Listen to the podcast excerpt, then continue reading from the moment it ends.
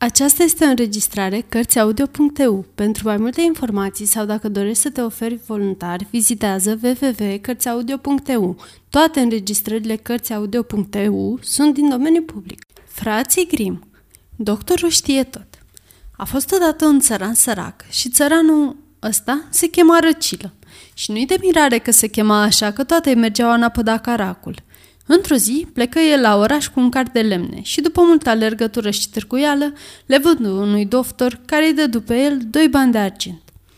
Când fu să-i plătească doctorului banii, acesta tocmai stătea la masă și țăranul rămase cu ochii holbați, văzând ce bunătăți mânca și ce bea doctorul. Îi lăsa gura apă, nu alta. E, doamne, grozav ar fi vrut și el să se facă doctor. După ce își primi plata, țăranul mai zăvovi o lecuță și le întrebă pe doctor dacă n-ar fi în stare să învețe și el meșteșugul doctoricesc. Dar de unde îi zise doctorul? Că doar se învață ușor, nu-i scofală mare. Și ce trebuie să fac? întreba atunci țăranul. Mai întâi să-ți iei o carte, ca să deprin slovele. Știi, aia cu un cocoș pe ea, de are la început A, B, C.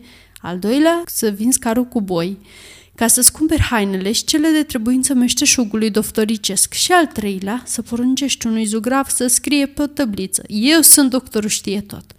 Și după ce o încondeiau el frumos, doar atât mai trebuie, să-ți o atân la poarta casei și să aștept să vină mușterii. Țăranul nu se abătu cu o iotă de la ce îi spusese doctorul. Trecu un timp și se întâmplă ca unui boier putre de bogat să-i se fure niște bani, dar parale, nu glumă. Și cum nu da de fel boierul de urma banilor, nu știu cine se nimeri să-i pomenească de doctorul știe tot, care ci că ar locui în cutare sa și ar avea un leac sigur pentru a-i dibui pe hoți. Auzind de vestea cea mare, boierul porunci să se înhame cai la caleașcă și o porni într-o goană către satul unde locuia țăran. Zărit tăblița și oprin cai, îl întreabă pe un țăran ce se învârtea pe acolo, dacă nu e el cumva doctorul știe tot. Ba chiar eu sunt, ai nimerit-o bine. Păi dacă e așa, grăbește-te, rogute, și hai cu mine să-mi găsești banii furați. Viu, cum să nu? Dar e vorba că fără nevastă mea nu plec de acasă de mei, dar tot aurul din lume. Boierul ce era să facă? Se învoi și, poftindu-i pe amândoi în caleașcă de te bici, cailor și-o porni la drum. Când ajuseră la curtea boierului, tocmai aștepta masa pusă, încărcată cu bunătăți și stăpânul îl pofti pe doctor să mănânce împreună cu dânsul. Mă învoie să vă cinstesc masa, răspunse doctorul, numai de-ați îngădui să o spăteze și nevastă mea, altfel în ruptul capului. Boierul în cuvință că n-avea ce alta face și țăranul se așeză împreună cu nevastă sa mai spre coada mesei.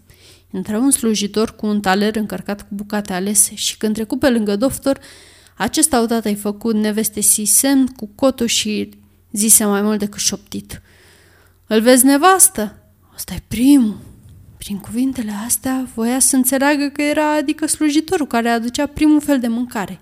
Dar slujitorul, care sta cu urechile ciulite, prinse toate cuvintele și început să creadă că ar avea alt tâlc, că ar Vrea să însemne anume ăsta e primul hoț și fiindcă era chiar așa, îi se făcu frică și când ieși le zise celorlalți tovarăși ai săi, Dofturul ăsta le știe pe toate și o să o păți în rău de tot din cauza lui, că de cum a văzut eu și șoptine vestesic că eu sunt primul hoț. Auzind acestea, cel de-al doilea slujitor nu mai îndrăzni să dea ochii cu doftorul, dar n-a avut încotro.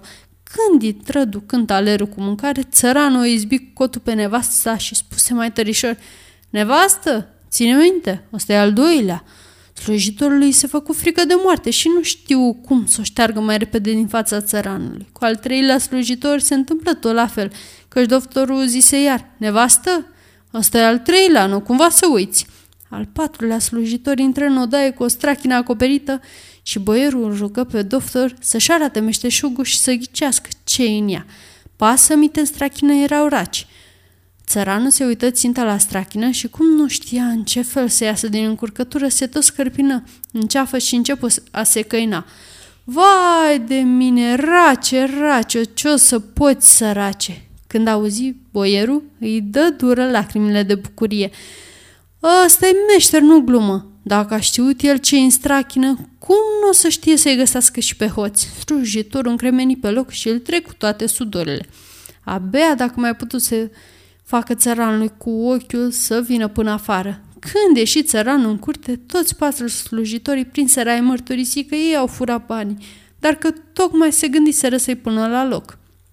Și el mai momiră că o să răsplătească și pe el cu o sumă de bani, de se îndura să nu-i da de gol. Îl duseră apoi la tainița unde țineau ascunși banii de o arătară și se mai rugară încă o dată să aibă milă de sufletul lor.